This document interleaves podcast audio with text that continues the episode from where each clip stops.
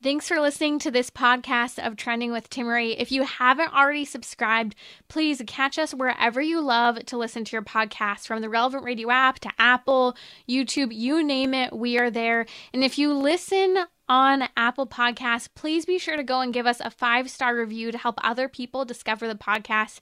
Anything you share in terms of episodes, whether it's texting it to a friend, posting on social media, helps to build up the kingdom for God, to help confront the challenging issues we face as a culture, but with joy, with hope, and with an eternal perspective where our faith collides with everyday life, bringing eternal principles to help us live our life joyfully. So, what's trending? Bridging your Catholic faith with your everyday life. You're listening to Trending with Timmerie on Relevant Radio.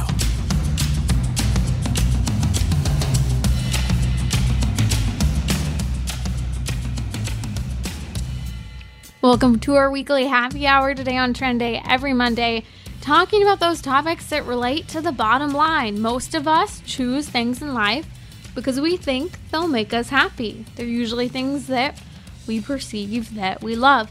Today I want to unpack a important perspective on the topic of happiness, especially as people of faith, and that is the fact that being Catholic should make you happy. Have you ever thought about that?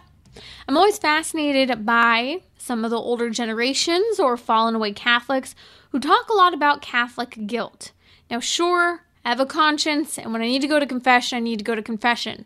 But I don't think of a convicted heart, sinful choices, as Catholic guilt. And I'm always fascinated because when some people do talk about Catholic guilt, they talk about it in such a negative way, as if their Catholicism is the burden of their life or was the burden of their life until they shed the shackles of Catholicism, whether they subscribe to their own version, whatever they believe that might be, or completely quit Catholicism altogether. But it's always fascinating to me because some of those same people often seem to talk about how they still struggle with their Catholic guilt even years after having left the church. Well, here's the deal our Catholic faith should make you happier. There's a survey that suggested that religious Catholics, highly religious Catholics, live the happiest lives.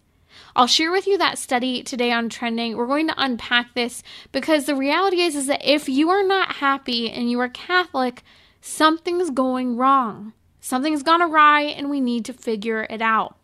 Joining me in just a moment is Father Tim Grumbach. He is the pastor, or should I say the chaplain, at Bishop Alemany High School in the Archdiocese of Los Angeles.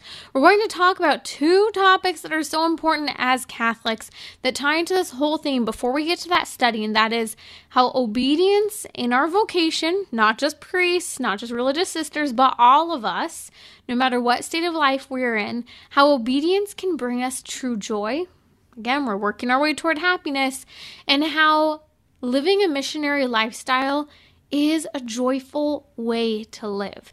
And if you haven't really studied some of the church's teachings, I remember some years ago when I was flabbergasted, uh, and I really do mean that, to discover that all of us are called to be missionaries, not just the people who go and serve in a foreign country, not just people that dedicate their careers or their vocations to ministry work. No, we're all called to be missionaries. But what does that look like concretely for each of us in our day to day? In the call to obedience and the call to be a missionary. Joining me now to talk about that is Father Tim Grumbach, again, the chaplain at Bishop Alemany High School. Father Tim, welcome back to Trending. It's so good to be back, as always. And uh, it's probably always a mystery exactly where I'll be when I get on the show with you. Uh, this week, I've uh, been in North Georgia with Life Teen, and they have their summer camps happening right now. And about 300 teens just showed up at camp today, and they're just getting started as we speak uh, with their, their summer camp, as they say, the best week of their summer. So it's, uh, it's good to be able to sneak away and uh, join you all for a little bit. Now, you have been working with missionaries all summer long, and you and I were talking about how one topic that has often come up when working with missionaries is a topic of how difficult obedience can be. And I found this so striking, Father Tim, because I think obedience can be a difficult one for all of us. I think many people think that obedience is really just for people who are priests such as yourself, but don't realize as individual Catholics in our various states in life, there are many things we're actually called to obedience. And I want to walk through some of that. But why has it been so hard, especially for the missionaries who have adopted a particular lifestyle, specifically in serving in a unique way through a mission? Yeah, I mean, I can share from my own experience at first. And a, a, lot of the missionaries that I've been getting to know this summer have been asking me my vocation story. And I've been able to reflect more and more on how much obedience plays a role in my desire to be a priest is that I was surfing so much after high school that I was kind of running away from responsibility and running away from obedience during that time. That when I got a glimpse of what the priestly life offers and really what the Christian life offers, and how obedience is not just a matter of being constrained and, and having to say no to a lot of things, but it's really this gift that offers tremendous freedom. Uh, that for me, you know, the missionary life is built off of obedience uh, primarily to God, but also that there are legitimately people that God put in puts into our lives to draw us towards that obedience as an act of freedom and an act of trust that we make to God. That you know we empty our hearts of our own attachments and desires and even our own plans, and trust that God will be generous. And uh, this is such an obstacle sometimes.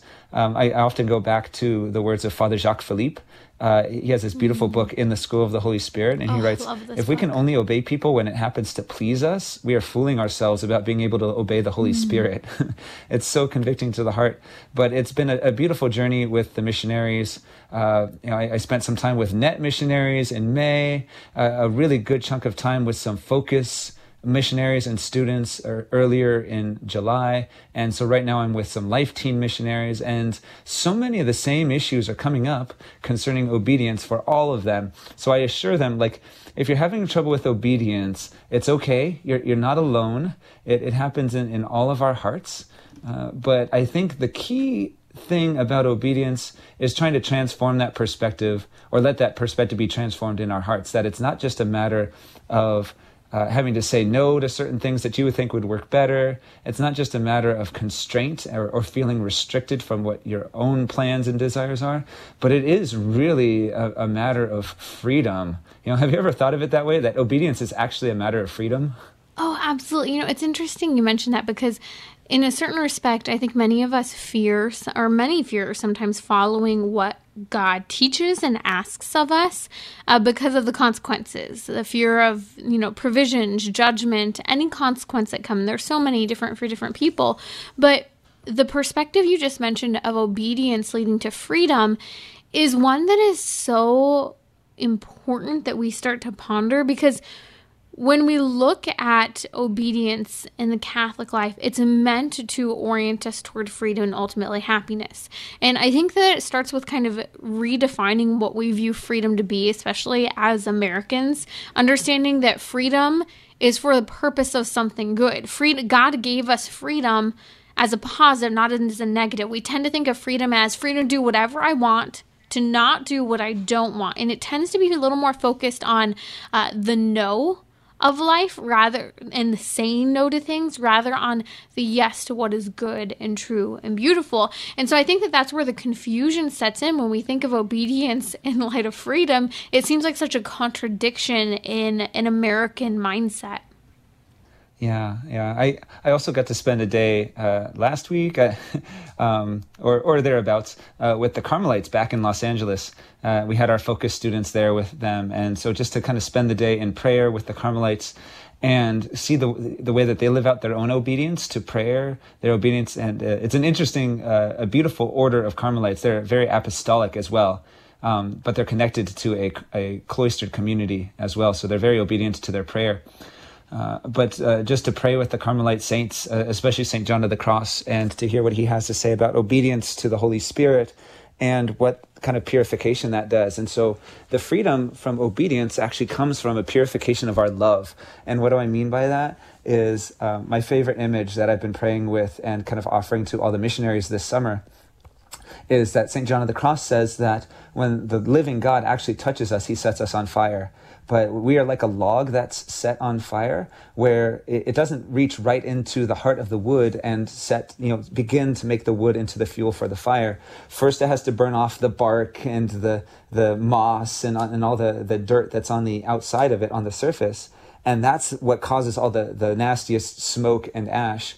But it's not until uh, all that stuff is burned away, and painfully so sometimes, uh, that it can grab a hold of the inner part of the wood and the wood becomes fire. And so the experience of obedience and having to sacrifice our own will, in a sense, to another person and ultimately to God is that it's going to burn away some of the, the messiness of our lives. And that's what it's going to the, cause the smoke and the ash and the desire to be disobedient. But once we have, you know, the, the root of God's love has, has found the center of our heart, we become that love and, and we're able to love in a pure way. And so I can't believe how beautiful it's been, you know, the missionaries sharing with me all summer long, how difficult it's been to enter into that obedience, but how much healing there has been in their relationships if they let God you know reach into that part of their lives and burn that stuff away on the surface so that they might catch fire themselves and so that's an image i've been mm-hmm. praying a lot with the last couple months that's Father Tim Grumbach here on Trending with Tim on Relevant Radio. Father Tim is the chaplain at Bishop Alemany High School in the Archdiocese of Los Angeles. Father Tim, when I was thinking about obedience, my mind kept wandering back to John chapter 14, where mm. Jesus says, If a man loves me, he will keep my word, and my Father will love him and he will come to him and make our home with him. Another version of the translation is that if a man loves me, and obeys my teaching, my Father will love him and will come to him and make our home with him. Um, and I think that this is a verse that is striking. And I think there's a lot of theology packed right here. Jesus literally saying, if you obey what I'm saying, literal obedience, I'm going to give you my very life. God the Father is going to give you his life. You're going to have everything if you just follow my words, if you keep them, if you obey them. And there's relief in recognizing that uh, freedom that you, and also I think that recognition that in Christ and in living his lifestyle, you're not alone. And I think that most people, when they're seeking happiness, Father Tim, uh, or when they're rejecting obedience, when they're rejecting their state of life, when they're rejecting what the church teaches, it's out of love essentially, the desire for connection a rejection of loneliness and love which motivates all of our actions because that's what we think that we love and so we try to chase after it. But what jesus is saying is if you keep my word that is what's going to make you happy. What he's saying is if you're obedient that's where you'll find happiness but it just seems so confusing in the perspective of freedom that it almost goes against our will as i think many people would think yeah, and uh, that reaches back actually into the uh, one of the most powerful images in the Old Testament that we heard as the, the first reading uh, of our Sunday readings yesterday was the you know it starts with the oh vanity of vanities you know from the book of mm. Ecclesiastes. And uh, you know maybe more properly translated you know havel havalim is this image of smoke and you know smoke of smoke. And that Hebrew doubling up of the word means it's emphasizing it. So it's almost more like you know, to everything is vanity, everything is smoke, everything is vapor. So it's like not even a smoke that that remains and hangs in the room, but just something that just fades away immediately. And so Ecclesiastes is saying, hey, look, uh, everything that you try to grasp onto and hold on to and, and find your comfort in your life in this world is like trying to grasp a hold of vapor. And that really struck me as this image of, you know, when you reach for the things of this world to find your hope, and you try to hold on to these things and your your you know your own plans and desires even it's like grasping a hold of vapor. You you are left with empty hands but also closed hands. You know you try to grab vapor your hands are closed but still empty. But what Jesus is inviting us into in that passage from John 14 is that the Father and the Son and the Holy Spirit want to make their dwelling within us. Another very Carmelite image, God's desire to dwell within us I mean, obviously it's scriptural first, but uh, the Lord is inviting us to still have empty hands, but open hands, right? There's that difference. We try to grasp the things of the world, our hands and our hearts will be closed. We offer God empty hands, but open hands, and He will fill them. And so it becomes this act of trust. Obedience is an act of trust that the that our God is generous and will not leave our hearts and our hands empty as long as we keep them open to Him. So that's very key. Is it's not just you know not just obedience and sacrifice and everything like that as important as that is that's all at the service of a greater yes and a greater dwelling place that our hearts become when we are offering them in obedience Mm. And Father Tim, it makes me think of even the Old Testament where we have these ideas of obedience just flowing from the Old Testament into the New Testament, where God promises success and victory. Deuteronomy 20, 28, where it says, And if you obey the voice of the Lord God, being careful to do all his commandments which I command you this day, the Lord your God will set you high above all the nations of the earth. This is literally talking about if we choose to live in the truth, in the teaching of God everything comes back to seeing that God will literally grant success to everything we do. And I think that we don't always understand that God desires that we succeed. But our version of success, like you talk about vanity mm-hmm. of vanity, is kind of this vapor of what we believe we want, we need, we love, you know, our motivation. We get it wrong so often. But from Deuteronomy to the Psalms, I think of Psalm 90, verse 17, where the Psalm says, Lord, give success to the work of our hands. Or Jeremiah, where God says, For I know the plans I have for you, says the Lord, plans for welfare and a hope.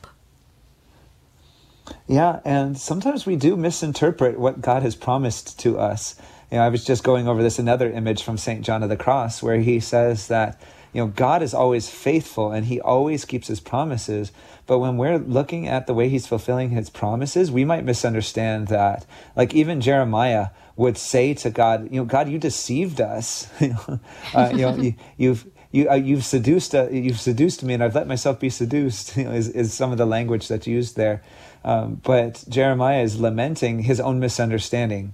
Right? That's a strange thing to say, you know, a prophet misunderstanding.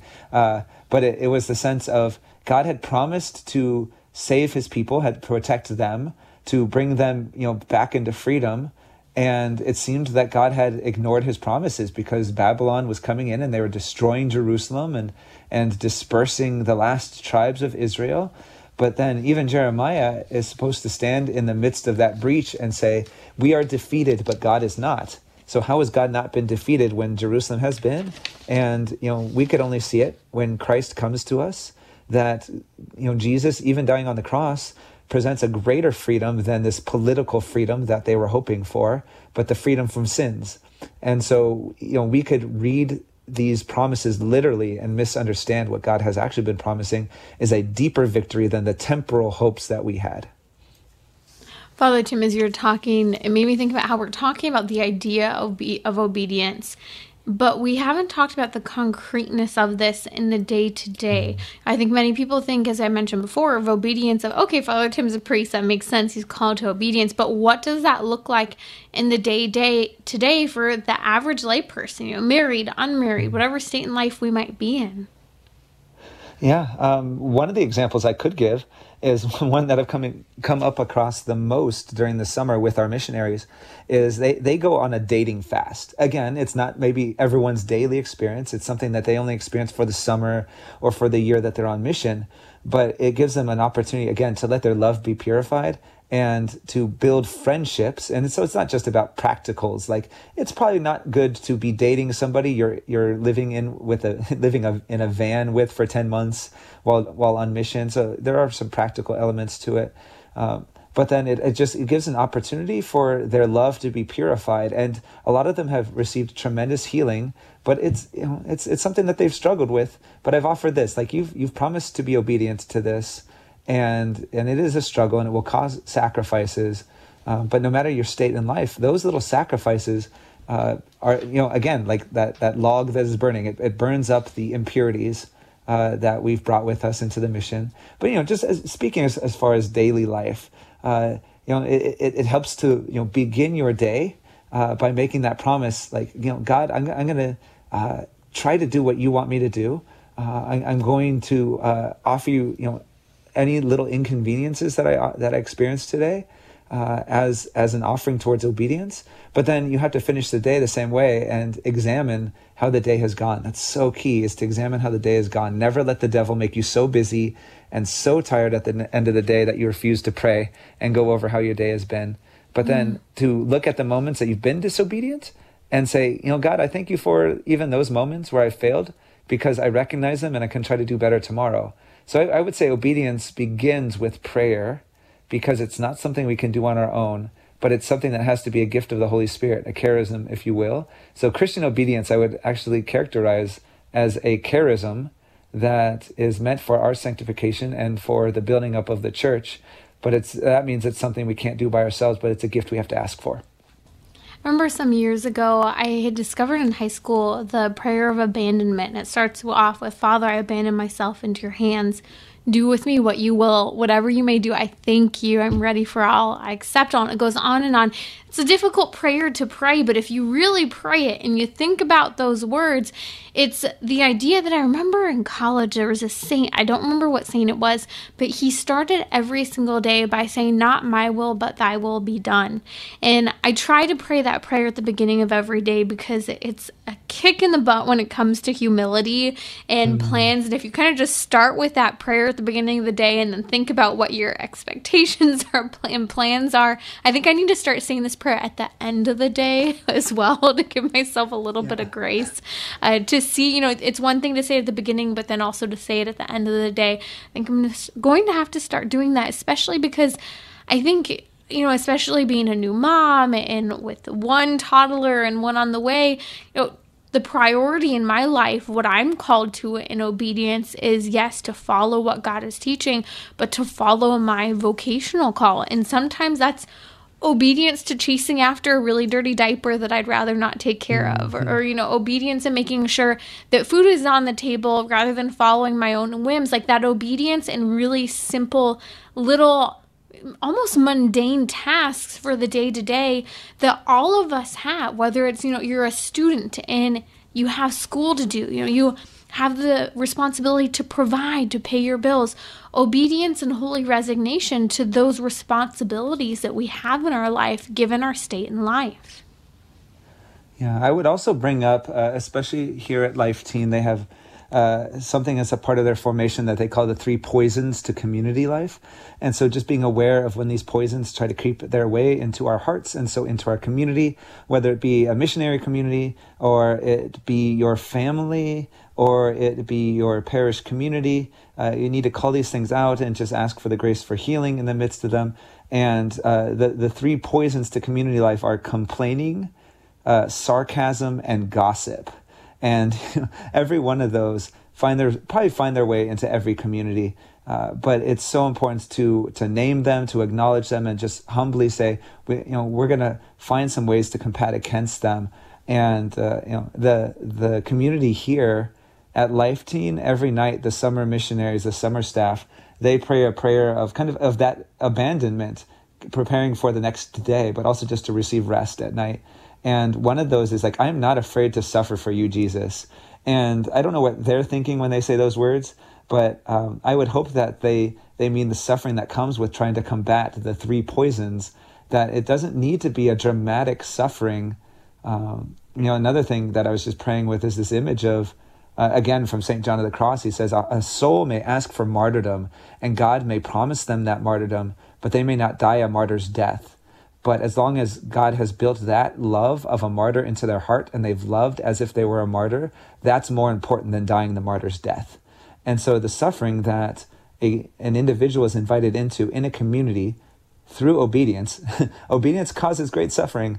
Um, but if you're willing to enter into it in those small acts of suffering and renunciation of gossip, of complaining, and even of sarcasm, uh, that's what the daily life of obedience looks like is to be aware of the poisons of community and family life and offering those as a sacrifice and even a little martyrdom that you can enter into every day that's the challenge of obedience is being open to it being aware of it and seeing the will of god working in whatever state of life of life we're in. It's such an important lesson for us to remember. That's father tim grumbach. We'll be right back here on trending during our weekly happy hour. We're unpacking the topic of happiness and how to be catholic should make you happier. In fact there's a study that came out a few years ago talking about how highly religious Catholics live the happiest lives. I'll be right back here on Trending with Father Tim Grumbach.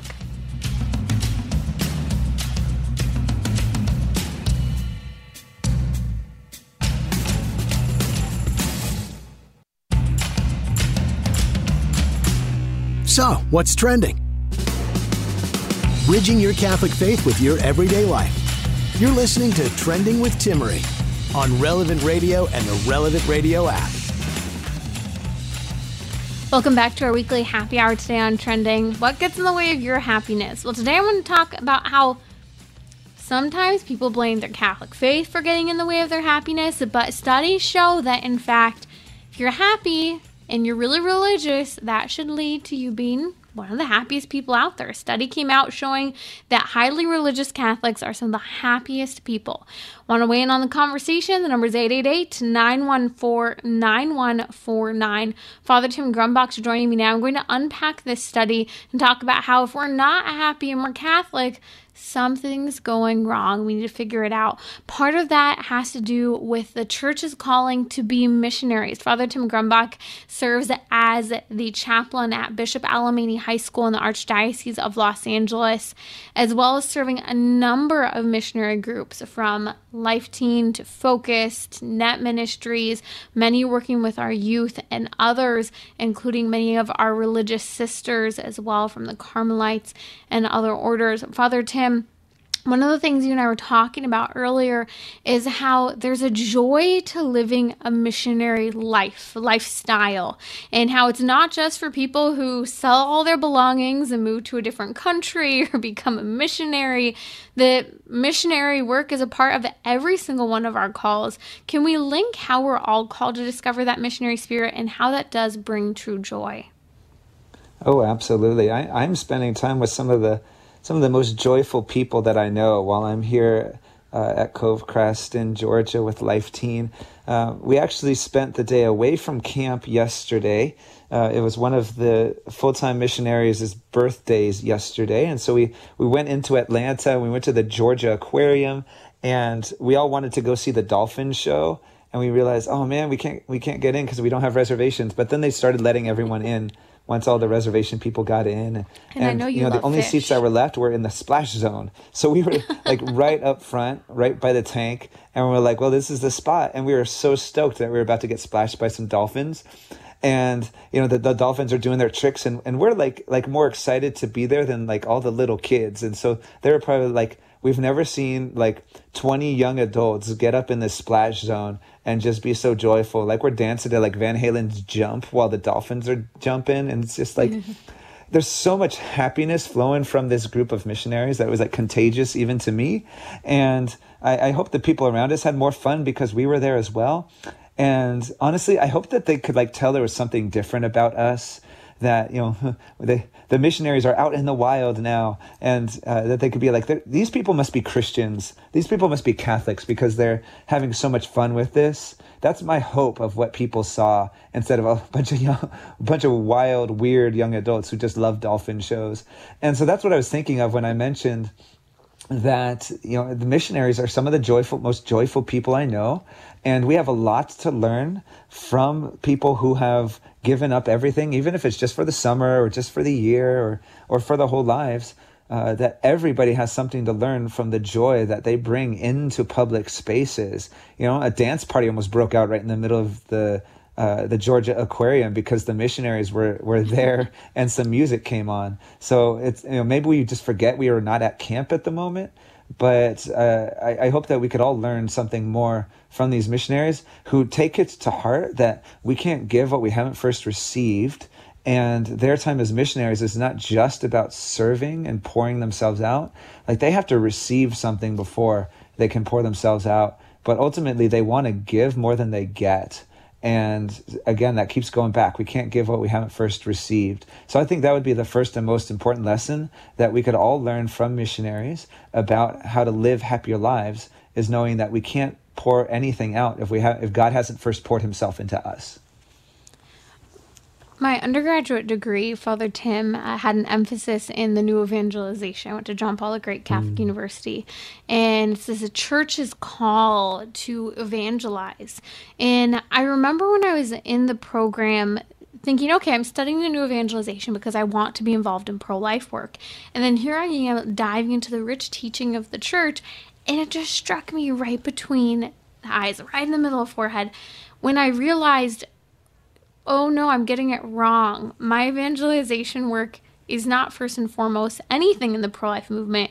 It's in my single years and how I live them. It's in my dating years and how I live them. In my married life. It's in how a religious lives their life publicly as a priest and privately. Mm-hmm. That our evangelization is something all of us are called to. You know, Jesus Christ says, Go into all the world and preach the gospel to the whole creation. He doesn't just say some of you. No, he's commanding that this is something we all do. And in Evangelii Nuntiandi, Pope St. Paul VI, uh, writing on the new evangelization, he preached that in Jesus Christ we are preaching liberation by living that faith filled, joyful life. And I think that that's what we miss sometimes uh, that bec- we are happy as missionaries because we're truly living out freedom in our own lives and inviting other people into that freedom in Jesus Christ. Yeah, yeah. One of the things I forgot to mention too was that at, at the aquarium, we actually have a couple of SOLT sisters here with us this week, and they're just such a you know so so prayerful and so loving, and, uh, and they've got really awesome names too, religious names that they've taken on. Uh, we have Sister Caritas with us and Sister Mediatrix with us. I'm like, what beautiful names, but uh, but what be- what beautiful sisters, and so they were just wandering around the aquarium with us in their habits, and uh, you know just totally unafraid to look the way that they look because they they really believe Jesus is their bridegroom and they live it out and uh, and it, you know they we don't need all to be wearing habits or like clerics or cassocks like I do uh, for people to see that joy that we have uh, lived out in our daily lives. Um, but again, I you know obviously have to emphasize that uh, you know happiness and joy are different things. But people are going to see some happiness in us, but hopefully they see that deeper level of joy that we know who we are. And, and that's been such an emphasis in my own prayer this summer in working with the missionaries is that, um, and these teens, right? You know, we're just pouring into them that, uh, you know, so often we're convinced our identity is in what we've accomplished or even worse, in what we've failed to do without realizing that the only way that we can live and love other people um, hopefully you know learning how to not judge them in a harsh way uh, learning not how to gossip learning how to love people best is to ask for the grace to see ourselves as god sees us right? That's not something we're going to be able to see on our own. We can't just look in a mirror probably and work it into our own hearts like yeah i can totally see how god sees me. But it's a grace that we have to ask for. And so the joy that the missionaries show us has to come from a place which is actually a grace not something we do for ourselves, but a grace to see ourselves as God sees us. Only then are we going to be able to see what other people look like in God's vision. So it's a, it's a beautiful thing to um, take some time away to receive what the Lord desires to give us so we may give it away. But it begins with seeing ourselves as God sees us and having that personal relationship with which we can't really love anyone else unless we realize how God first loves us. That's Father Tim Grumbach here on Trending with Timmerie on Relevant Radio. Father Tim, I'm so glad you mentioned the nuns from the Society of Our Lady of the Most Holy Trinity because when I see a nun, it makes me so happy. Words can't even describe, especially when I'm traveling in the airport, especially the last couple years because travel has mm-hmm. just not been fun in airports. But I see a sister and I'm so excited to see that habited sister. It elicits this joy and excitement and reverence for what they've given up, for what they do, mm-hmm. and all just in the simplicity of seeing that habit. They are evangelizing, and this is what we should be doing by how we live our lives, not even what we preach, you know, not proselytizing, which is always not good, uh, but just how we live our lives. You know, the joy of the spirit of how we interact. I always say it's such a stark contrast to look at things such as the Women's March and how angry the marches were, especially just last month, um, and even just the names of the rallies for the Women's March versus the pro life movement, even in the face of seemingly losing for 50 years with legalized abortion the joy that has been present in the pro life movement this whole time speaks volumes to that Christian witness of how we're called to have that missionary spirit of joy. Mm-hmm. Yeah, and, and it, it is a missionary spirit. I, I know in Los Angeles, you know, Archbishop Jose Gomez, you know, one of his keys is how do we become missionary disciples uh, in Los Angeles? Uh, and uh, yeah, and I've got a lot of uh, questions from missionaries here, like about my family and, and where they live. And, and my mom and dad just moved to North Carolina back in March. And so I'm the only Grumbach left in Los Angeles right now that I know of, of my family, definitely. And I've thought, like, what if I, what if I went back to uh, the Raleigh diocese in North Carolina? What if I moved? You know, I, I would have to let the archbishop know, and he would have to let me go, and, and I'd have to get to you know the bishop's permission to, to come to Raleigh and and but it would be so nice to be by my family again. But God has just made it so clear on my heart that I'm supposed to be in Los Angeles. And uh, so many of my friends the same thing. Like it'd be so much easier for their families to move out of los angeles. But they're like no we have a we we feel called. We're like we're not going to judge anyone who leaves los angeles. But we feel called to stay here and to let our kids see the struggles that we have to face as catholics to get to know the poor and the homeless to uh, to see the struggle that we have because the people of Los Angeles need to see Catholics praying and fasting and suffering for their city and so we've become a mission, you know, missionary disciples in the heart of a city that belongs to Our Lady before it belongs to anyone else. And to know that, you know, that, that missionary impulse is not just for people who've given everything away to serve for a summer or a year or for their lives, but the missionary impulse begins in the family and it begins with knowing that we are loved by God and that overflows from us into cities like Los Angeles, where it's hard to evangelize, but it's so very needed. I keep thinking about how easy it is to lose sight of our responsibility to evangelize, but where that begins. As I mentioned earlier, you know, I thought that, you know, this was going to be through my pro life work, and I realized otherwise. And it made me think of how often I've spoken to priests who have said that they'll have women come to them at a certain a point in family life where you know family's growing and things can be a little challenging.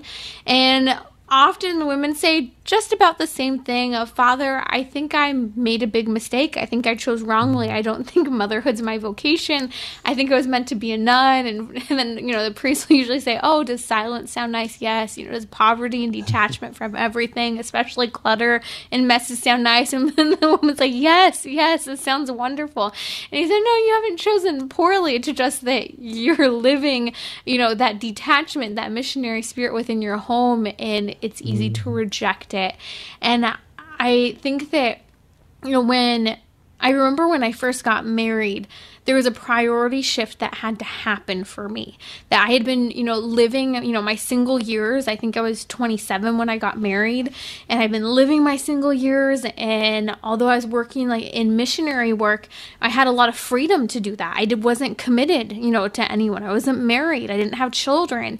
And all of a sudden, I'm a wife, and I remember I st- still had the same level of commitment in terms of ministry. And it took maybe four or five months for me to kind of just realize um, I'm getting my priorities wrong if I'm putting this commitment always above the simplest things is making sure you know there's food on the table uh, that there's a nice meal cooked or keeping the home you know nice and clean or spending quality time together. If i'm always you know running in another direction and that changes even more so. You know when you become a mom that time to give yourself in ministry work decreases. But we miss mm. the fact that our ministry work is within the home in the attitude we have when our child screams every night for an hour right around five o'clock when we're trying to cook dinner. That's been my month basically uh, that you know we don't let ourselves become completely frazzled and just mean and snappish and ruin the rest of the night and that can be so difficult but that's missionary work that's choosing to be joyful uh, and praying for God's graces to allow that to happen in those experiences. Yeah, I'm often reaching back into that beautiful devotional book, The Reed of God by Caryll Houselander. It's this beautiful devotional book about the, the Blessed Virgin Mary. And right near the beginning of the book, she says that some people cultivate this strange thing called a spiritual life, with quotations, a spiritual life, and act as if any time not spent in pious practices or in the chapel uh, or in prayer itself is somehow wasted time for the spiritual life. But she points out that uh, you know our, our the real spiritual life is not separated from our daily lives. That the acts of caring for a family, of making dinner, of mending clothes, of, of doing anything else that is done around the house, uh, mowing the lawn, washing the dogs, that these can all become acts of prayer and acts of worship and sacrifice and obedience, and uh, that they are as you know as much a part of the spiritual life in a different expression as spending that time in prayer. And so it's that universal call to holiness that the missionaries show to us in uh, in their particular expression. But then that brings the missionary life into our homes. Uh, and so just you know recognizing that the spiritual life is not limited to time spent in prayer but the time spent in prayer is necessary right it's it's necessary but in a certain way not sufficient for considering the wholeness of our spiritual life that's our father, Tim Grumbach, here on Trending with Timmerie, unpacking how to achieve that happiness that we all seek. You can find him on social media, Father Tim Grumbach. We'll tag him on social media, especially Instagram and Twitter. I'll be back in just a moment, continuing our weekly happy hour to talk about a survey that suggests highly religious Catholics live the happiest lives. What's different about these Catholics? Well, we'll unpack that and also why, if you're Catholic, and you're not happy, something's gone awry. We've talked about obedience, we've talked about the missionary spirit, but what else can we turn to to discover that joy filled Catholicism that we should all be experiencing?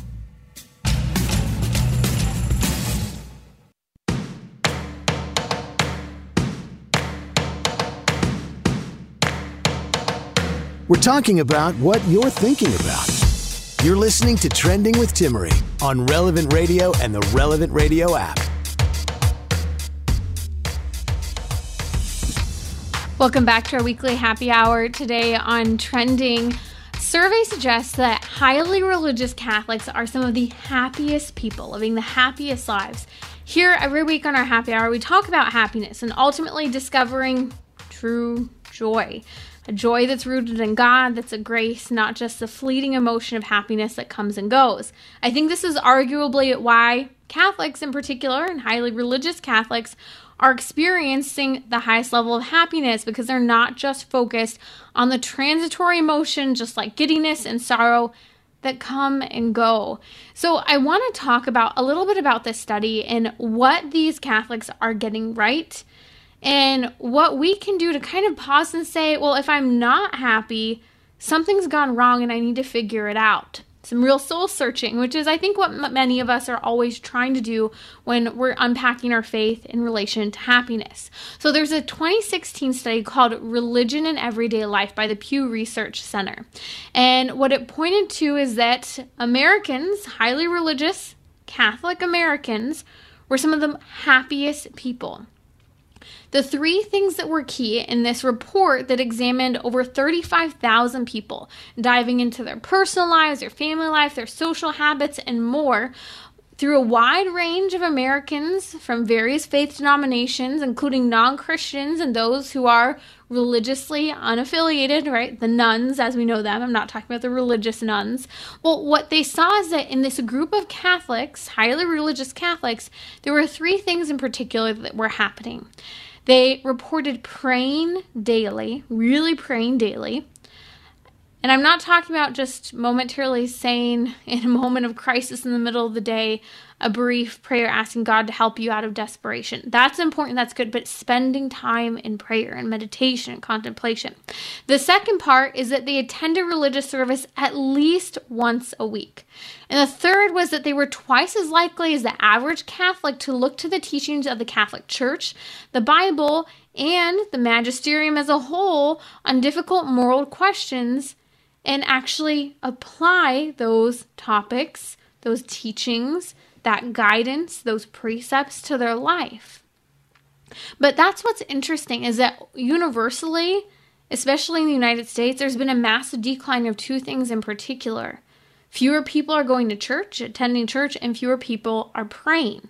Not only that, but today only 21% of all Catholics look to the church's teaching for guidance on difficult questions. That's barely one in five Catholics actually looking to the church to help guide the important decisions that they make.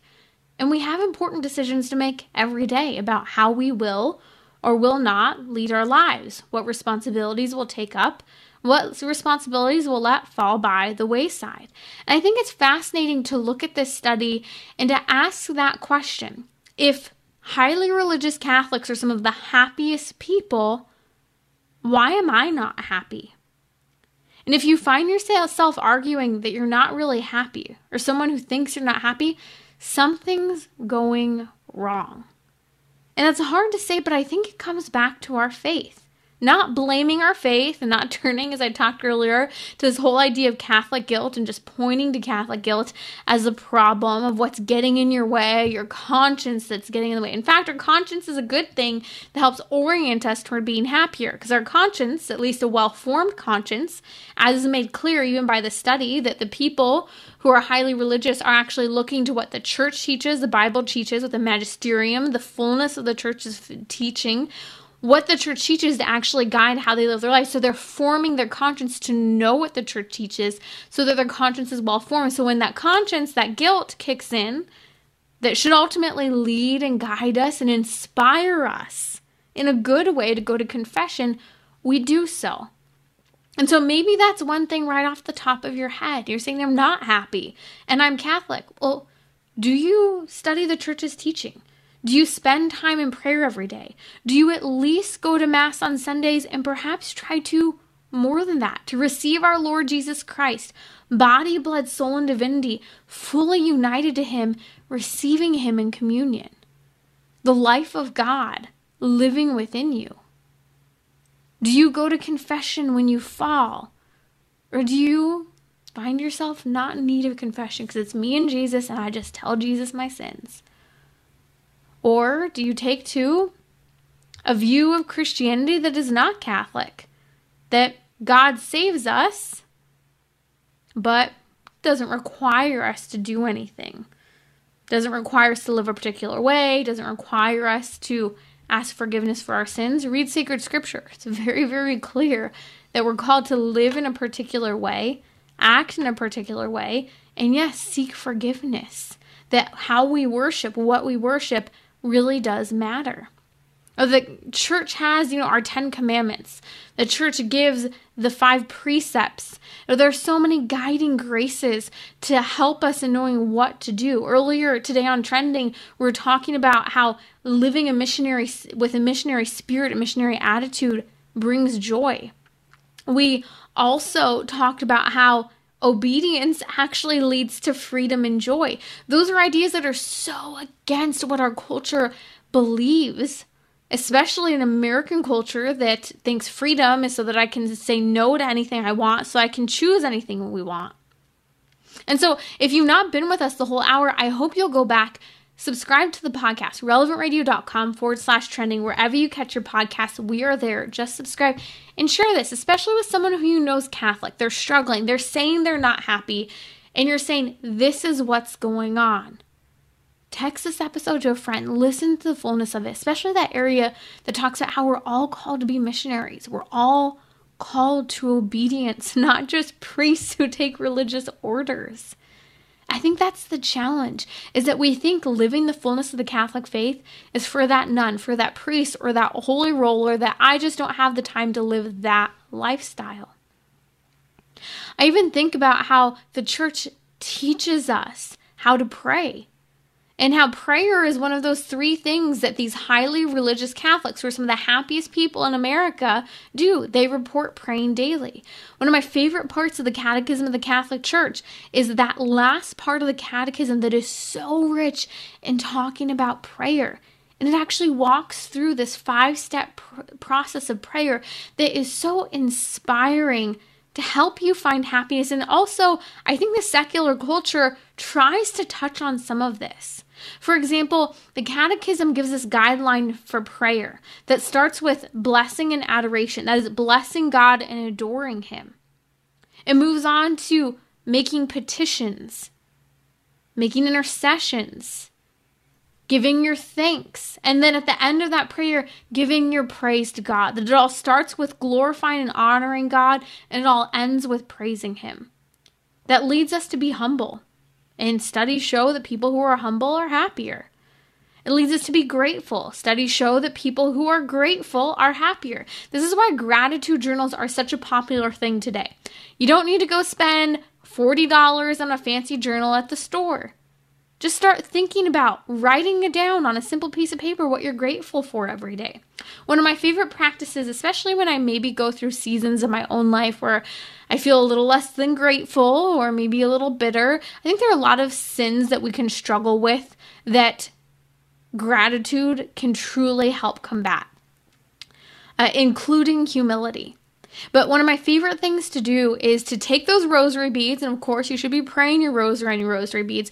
But the rosary beads can be a great place to start with that gratitude prayer. And what I try to do is on every single bead, say one thing that I'm thankful for and just keep going through. And it might be a characteristic or a trait of someone, maybe someone that's really getting on your nerves. It might be something going on in the culture, something in your family, uh, something so simple as the beautiful scenery you had sitting outside today. And make your way around. It's actually easier than you think to come up with well over 50 things you're grateful for if you make it all the way around that rosary. But this simple thing is a refreshing start to step into that prayer that the church is calling us to. That the secular culture is saying, write this gratitude journal and you'll be happier. But ultimately, what will make you happiest is God.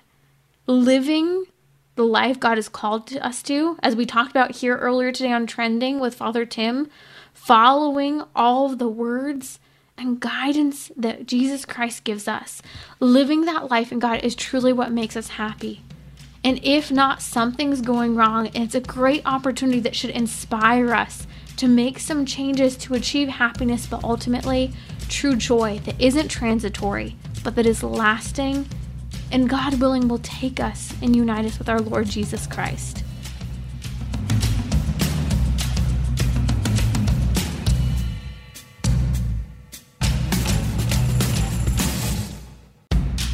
This is Timmerie from Trending with Timmerie. Parents are often concerned about their child keeping up academically, socially, developmentally, but the last few years have led to the largest developmental delays we've ever seen for children of all ages. Tuesday, I'll discuss with Dr. Jennifer Roback Morse what happened and what parents, educators, and all of us can do to help support the flourishment of young people again. Join me Tuesday, 6 p.m. Central on Relevant Radio or the Relevant Radio app.